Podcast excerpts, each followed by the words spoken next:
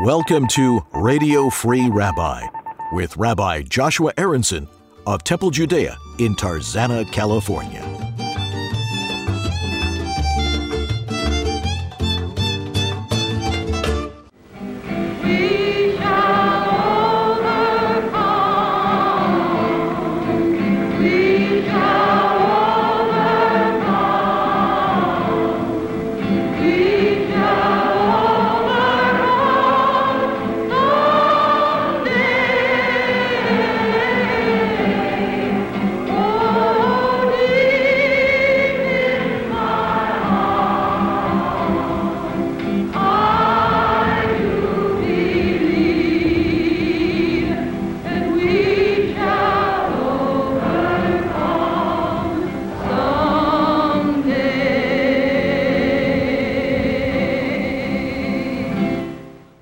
That's a very young Joan Baez singing We Shall Overcome at the March in Washington in nineteen sixty-three. Even by nineteen sixty-three, We Shall Overcome had been floating around in various iterations for about sixty years.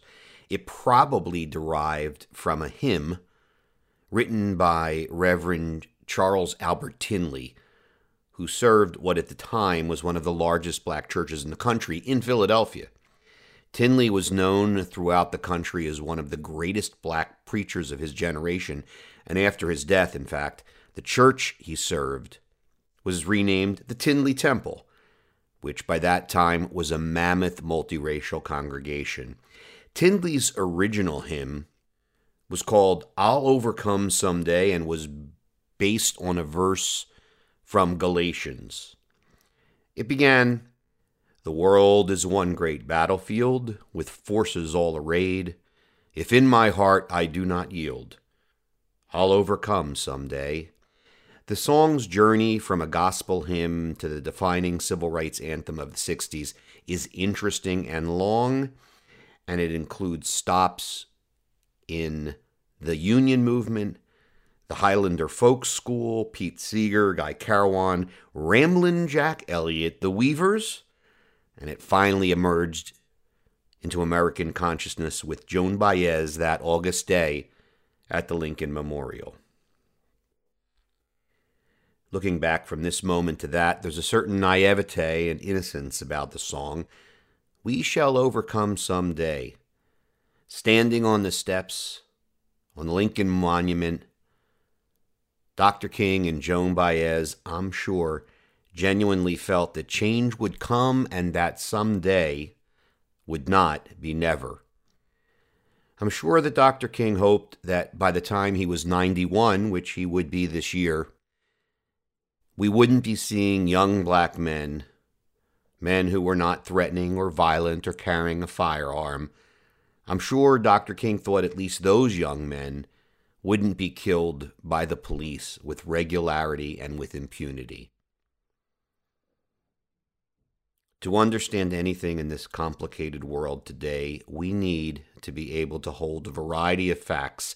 And yes, I think they are actually facts, not opinion, in our mind. And these facts do not always align. I, I think it is a fact that the lives of black people has changed.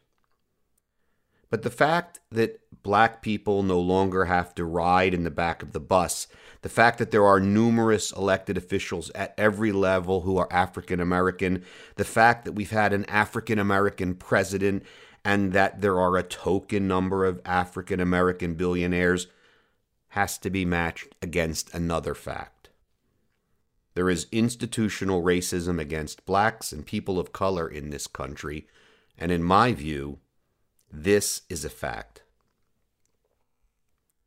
What is institutional racism? We hear about that a lot. Well, simply put, it is the inability of people of color to access the opportunities of society in the same manner as the majority, and that inaccessibility becomes part of normal operations of institutions. There is massive and systematic racism against blacks, for example, in the criminal justice system. Peer-reviewed studies demonstrate that blacks are almost three times more likely to be subjected to physical force by police officers than white people on a per capita basis. Police use of force is a leading cause of death among young men of color. People of color are more likely to get longer sentences for similar crimes, more likely to get the death penalty. It goes on and on. There's no other way to account for this disparity other than institutional racism. But the criminal justice system is only one of the more obvious parts of society in which institutional racism is manifest. For example, legacy admissions to university, in particular private universities, is one example of institutional racism. For decades, the vast majority of college students were obviously white, for centuries, in fact. So legacy admissions naturally favors and still favors white people.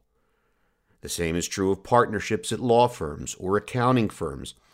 Those decisions are, in two thousand twenty, largely made by white men. The logic that these partners have worked their way up the corporate ladder and have earned the right to make these decisions has to be weighed against the fact that people of color cannot easily get into positions of leadership because the people making those decisions are white. And the numbers bear this out.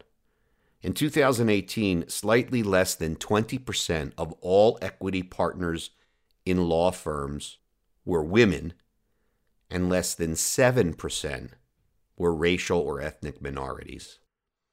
And as we here in L A know, the same is true in Hollywood. In two thousand eighteen, of the one hundred top fictional movies, sixteen were directed by black filmmakers, obviously sixteen percent. And that number represented a high water mark at the time. Now, some would argue, well, that's just the way it is.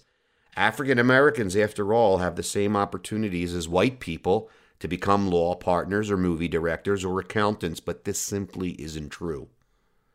Success in Hollywood or in law or in accounting, even becoming an electrician, often rely upon a network of informal and formal contacts that people of color simply don't have access to. When the children of people like me need a helping hand, people like me simply pick up the phone and call someone. And rarely are we two or three degrees of separation from someone that can help.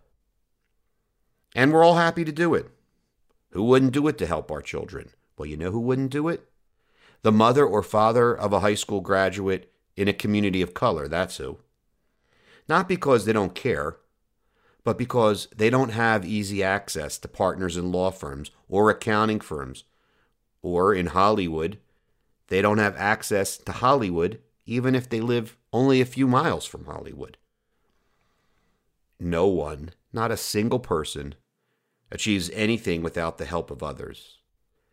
A mentor, an advisor, a friend, a well-placed word on your behalf, a little money, a bending of the rules here and a wink there. Everyone from Bill Gates to the President of the United States has benefited from the help of others. The challenge for people of color in general and black people in particular is that too frequently they don't have that helping hand. They don't have that well-placed word and they don't have that mentor. And this is how institutional racism becomes pervasive and oppressive. Minorities can't get a break because there are so few minorities to serve as mentors or contacts, and as a result, minorities can't move up to become mentors and contacts for others. What does this have to do with the death of George Floyd? Only everything. Only four percent of police chiefs nationwide are black. Only eleven percent of police officers nationwide are black. People of color are severely underrepresented in police forces around the country. Now, we could spend forever parsing the statistics, but that's the bottom line. And yes, it's true that the police chief in Minneapolis happens to be an African American, but it also happens he's the city's first black police chief in a police force that is more than one hundred fifty years old. and there simply aren't enough black police chiefs or police officers and others in decision-making positions. And importantly, there's a pretty good reason, matter of fact, there are lots of pretty good reasons, to believe that white people simply aren't going to solve the problem because it actually hasn't been solved. We could solve it. This isn't a problem without a solution. There are solutions, and those solutions are known by lots of people, and they're not all that difficult to figure out. But the people who could solve them simply haven't solved them. Every police force could just ban chokeholds today. There is no law that needs to be passed. There is no constitutional right for police to have and use chokeholds. Every police force could decide today that force will not be used against nonviolent criminals. We don't need car chases to run down a guy who was accused of passing counterfeit money or selling cigarettes or illegally or trespassing or jogging. Let him go. Catch him later or don't catch him. Those who disagree with this analysis will throw up lots of red herrings. Well, what about the rioting? What about the looting? Here again is where we need to be able to hold a variety of information in our minds that doesn't neatly align. Rioting and looting is bad. I don't know any thoughtful observer who supports it or thinks it should be a tactic in public debate. But the riots and the looting is not an excuse to fail to solve the problem of institutional racism. Rioting and looting doesn't prove anything. I've heard people argue that if they want to solve the problems, first let them stop the rioting or the looting. But in this sense, we know that they has essentially become a synonym for the N-word. If there's one thing oppressed people have learned, and that history teaches quite clearly, it is this. The idea that the oppression won't stop until the oppressed stop doing this or that is only a delaying tactic. If there's one thing that the oppressed have learned, it's that when you hear, if you just wait, the change will happen, you can be sure that the change ain't happening. And the change ain't happening unless we white people herald the change or get out of the way of the change makers. And the first step for us white people is to acknowledge the problem. Institutional racism exists. Now, if you're listening, you might be thinking, Rabbi, why aren't you talking about institutional anti-Semitism? Because after all, isn't there plenty of ant- institutional anti-Semitism? And you'd be correct, there is. But today isn't about anti-Semitism. I've spoken out for the past thirty years or more about anti-Semitism, and the idea that we have to constantly mention anti-Semitism when we talk about injustice and prejudice against others is simply wrong. For me, as a rabbi, talking about institutional racism against blacks doesn't mean I'm insensitive to the prejudice against my own people. It only means I use the experience of my own people to be empathetic to others. That's all. I'm not in a suffering contest. I don't have to prove that the suffering of Jews is worse than or equal to black people.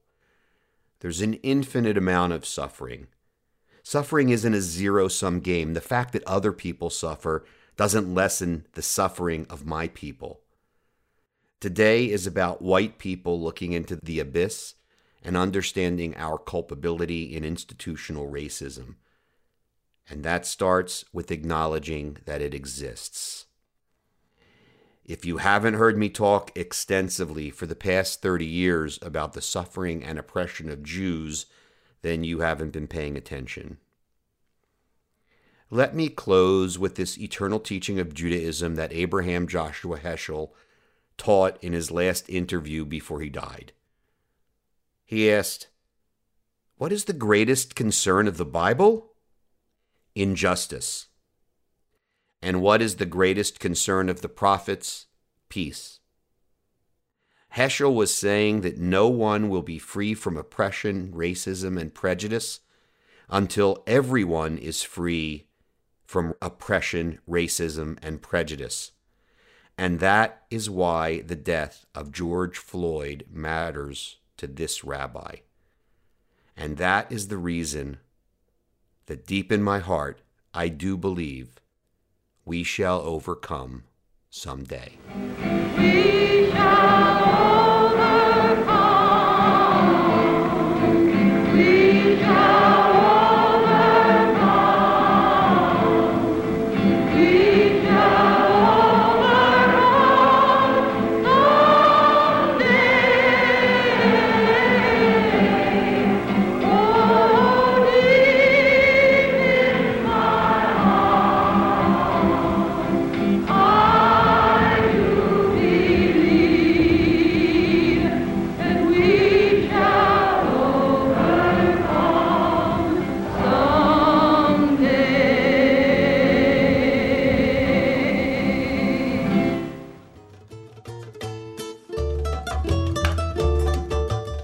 This has been Radio Free Rabbi with Rabbi Joshua Aronson of Temple Judea in Tarzana, California. Produced and edited by Dan Leonard.